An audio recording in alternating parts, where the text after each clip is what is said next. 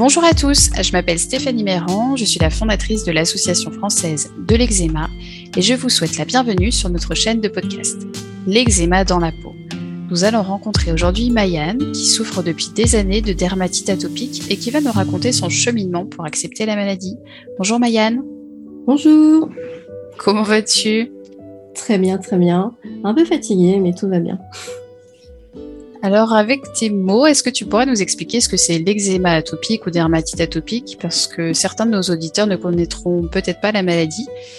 Et comment cette maladie chronique impacte ton quotidien? L'eczéma, c'est euh, une sorte de hypersensibilité de la peau. Euh, donc, il y a en fait une inflammation qui se crée euh, naturellement, malheureusement, que ce soit au contact d'allergènes ou de produits ou par rapport tout simplement à nos émotions. La peau va réagir de manière assez, euh, assez extrême, soit par des rougeurs, et qui vont du coup être euh, très... Euh, ça va gratter tout simplement, comme si on avait une piqûre de moustique, mais de manière très intense.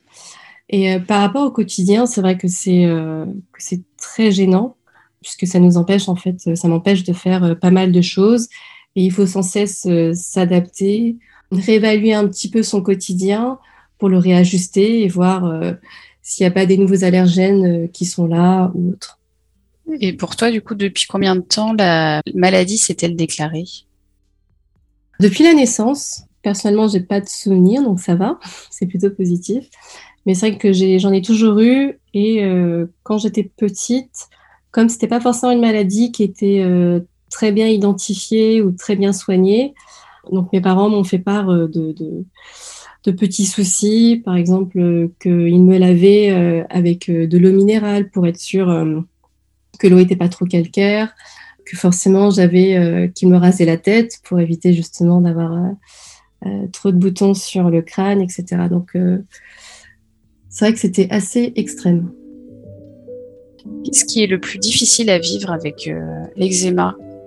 Tu as parlé tout à l'heure des démangeaisons. Est-ce que pour toi c'est ça qui est le plus difficile? Est-ce que ça peut être euh, finalement ça peut nous arriver n'importe quand? C'est très une maladie assez imprévisible. Est-ce que c'est la chronicité? Est-ce que est-ce que c'est autre chose?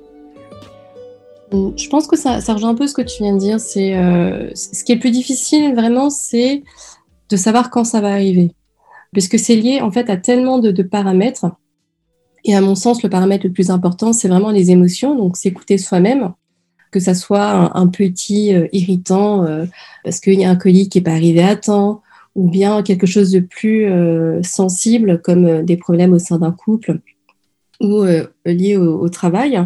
donc forcément, le, corps va l'interpréter et il y a de l'eczéma qui va, entre guillemets, sortir de manière plus ou moins forte.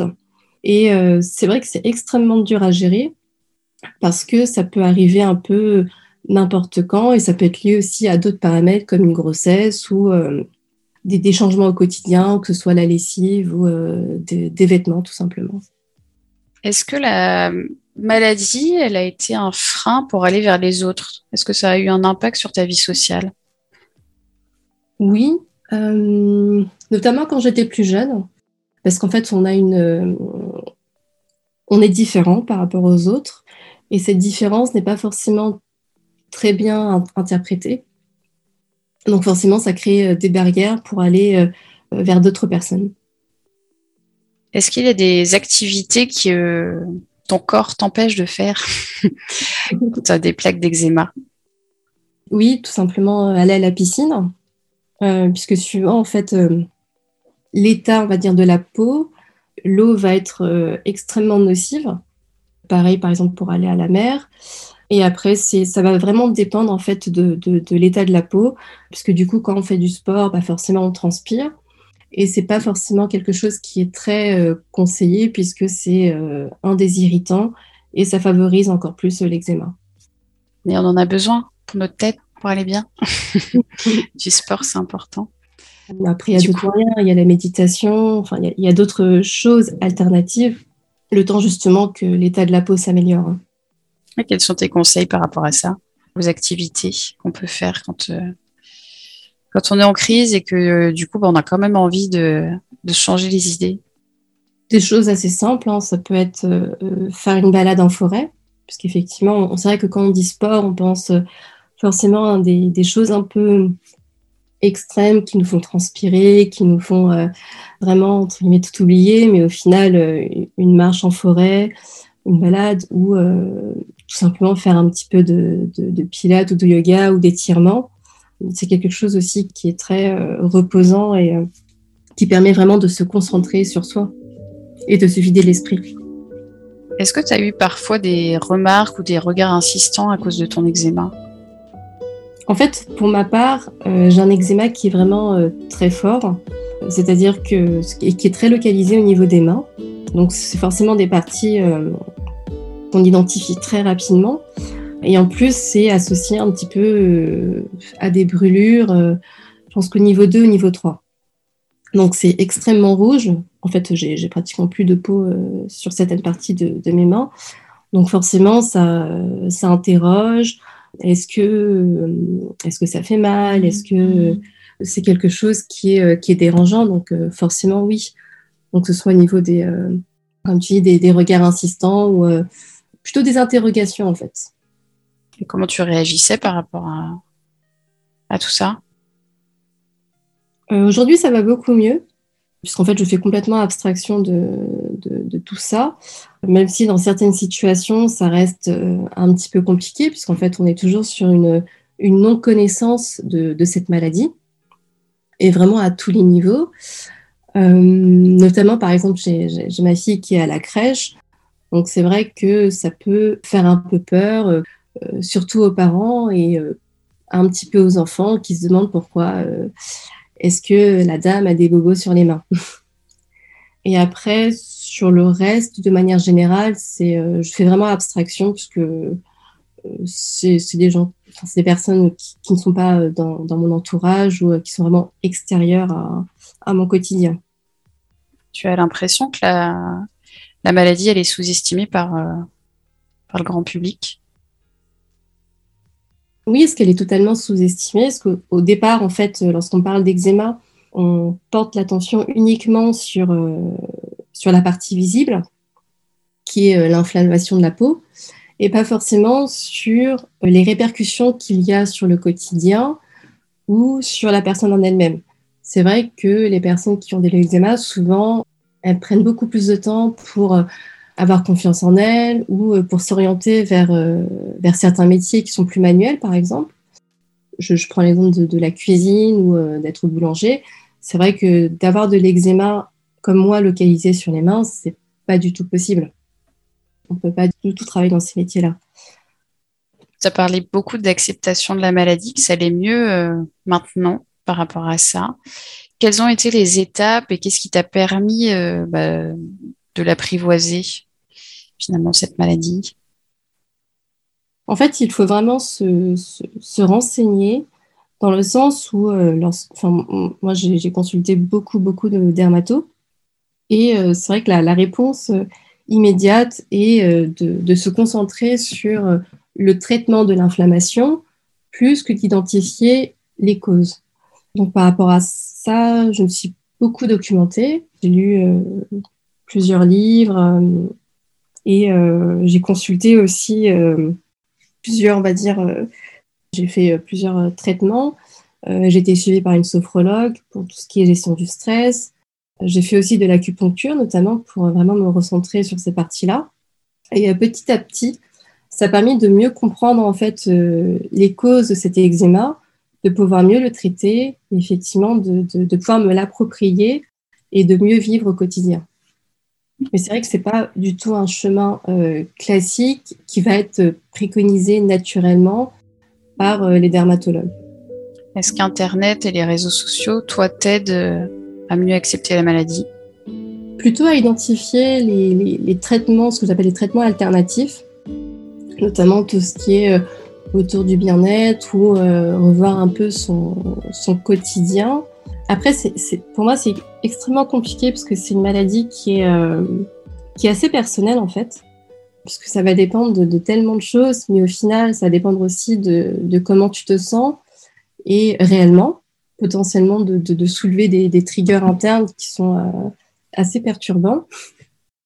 Et c'est vrai que par rapport à ça, Internet va plutôt donner des, clés pour après lancer potentiellement un, traitement alternatif.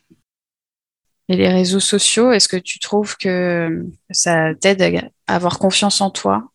Ou est-ce que ça n'a pas du tout d'impact sur ton sur ta façon de voir les choses? Il y en a qui, ont des profils qui assument euh, beaucoup la maladie, hein, qui la montrent en, photo. Il y a aussi des profils de personnes euh, sans la maladie et qui font tellement de choses que des fois on se demande comment ils font, qu'ils ont une vie incroyable. Est-ce que toi, ça te, tu te sens familier avec tout ça? Est-ce que ça, ça te touche? Enfin voilà, j'avais envie de savoir un petit peu ce que, ce que tu ressentais par rapport aux, réseaux sociaux. Bah, c'est clair que les réseaux sociaux, c'est, euh, à mon sens, c'est une bonne chose, même s'il faut faire le tri des informations et des, euh, et des partages, puisque finalement, on, se sent quand même euh, moins seul face à cette maladie. Parce qu'au final, même si il y a plein de spécialistes qui sont euh, expert dans ce domaine-là, au final, le, traitement qui est recommandé porte uniquement sur des crèmes. Et ensuite, par rapport au quotidien et même par rapport à l'entourage, c'est pas forcément une maladie qui est vraiment très bien expliquée et qui est souvent incomprise. Puisqu'au final, on se gratte tout le temps et puis euh, pour guérir, il suffirait d'arrêter de, se gratter. Tu arrives à parler de la maladie avec euh, bah, du coup ton, conjoint, avec tes proches tes amis, ta famille?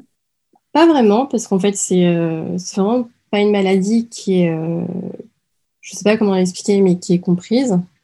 Encore une fois, on, fait uniquement un focus sur ce qui est visible, sur l'inflammation de la peau, sur les rougeurs, et pas forcément sur euh, tout ce qui est lié, puisqu'en fait, souvent, l'entourage ou même les personnes dissocient ces deux points.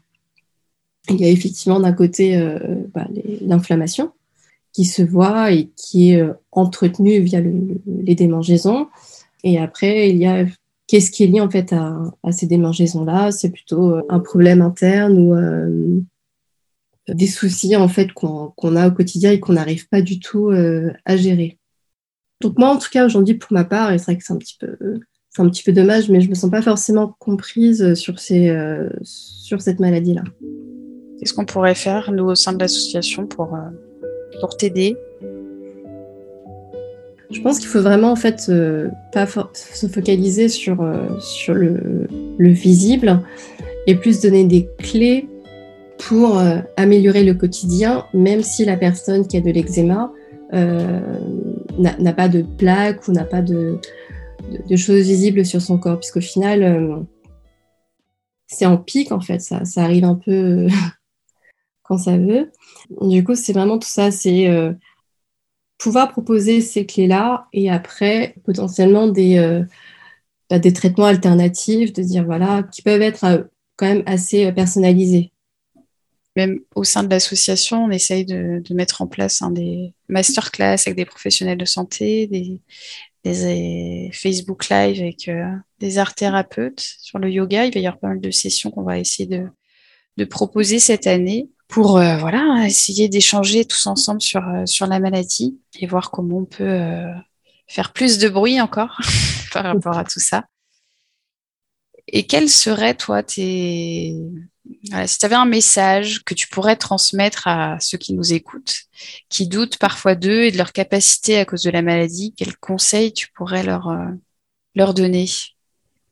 Tout simplement s'écouter, parce que finalement, la maladie, c'est juste une. Euh, enfin, cette maladie-là, en tout cas, c'est juste un, résultat, une partie visible par rapport à, à ce qu'on ressent réellement. Donc, tout simplement s'écouter et à partir de là, chercher en fait les, les moyens qui euh, peuvent nous apaiser et euh, justement mieux maîtriser en fait cet eczéma. Parce qu'au final, en tout cas pour ma part, cet eczéma-là n'a jamais disparu. Il s'est plus ou moins calmé. Donc, il faut vraiment apprendre en fait à, cohabiter euh, avec, euh, avec cette maladie et euh, lorsqu'elle revient, appliquer les, les, bonnes choses en fait pour pouvoir le maîtriser, se calmer rapidement et le laisser partir pendant une durée indéterminée. Après, c'est vraiment un, travail à faire sur soi qui est, assez dur, même si ça rejoint un petit peu le fait d'être en bonne santé, etc. Puisqu'au final, l'eczéma est aussi lié pour mieux le, maîtriser à une bonne alimentation, comme tu le disais, de, pouvoir faire du sport régulièrement, même si en période de crise, il est plus recommandé euh, de simplement faire de la marche pour éviter de trop transpirer. Mais c'est vrai qu'il faut y aller étape par étape, mais euh, petit à petit, euh, avoir, c'est vrai, de, meilleures habitudes au quotidien. Mais c'est des changements qui sont, assez, qui sont assez importants. Par exemple, au niveau des vêtements, c'est vrai qu'il faut privilégier des vêtements en coton, même ne mettre que ça. Et petit à petit, ça, ça rentre dans le quotidien en fait. tu as réussi à mettre, euh, à créer ta propre routine euh, pour te préserver ta peau finalement. Euh, oui, tout à fait. Mais par contre, ce qui m'avait un petit peu, parce que je, fais ça depuis pas forcément très longtemps, peut-être 4-5 ans, et j'étais un petit peu surprise. alors peut-être que j'étais pas assez réceptive, mais que, toutes ces euh, habitudes ou tous ces points euh, ne m'aient pas été partagés un peu plus tôt, en fait. Puisque c'est vrai que ça aide grandement à avoir une meilleure cicatrisation au niveau de la peau et euh, après, ça aide dans le quotidien, puisqu'au final, c'est vrai que c'est une maladie qui, qui, est assez nocive et qui nous perturbe à la fois en journée, tout simplement, parce qu'on est limité ou on a du mal à faire certaines tâches, et puis aussi dans notre sommeil, puisque du coup, on, est régulièrement réveillé euh, à cause des démangeaisons. Je vois très bien. En tout cas, merci Mayenne. Tu as été un véritable rayon de soleil dans ce podcast. Si vous avez euh, l'envie de faire euh, part de votre dépassement de soi malgré votre maladie dans un prochain podcast, partagez-nous vos témoignages en utilisant le hashtag Mon Défi. Nous remercions Lydie pour son soutien institutionnel dans la réalisation de ce podcast. À très vite pour un nouveau podcast.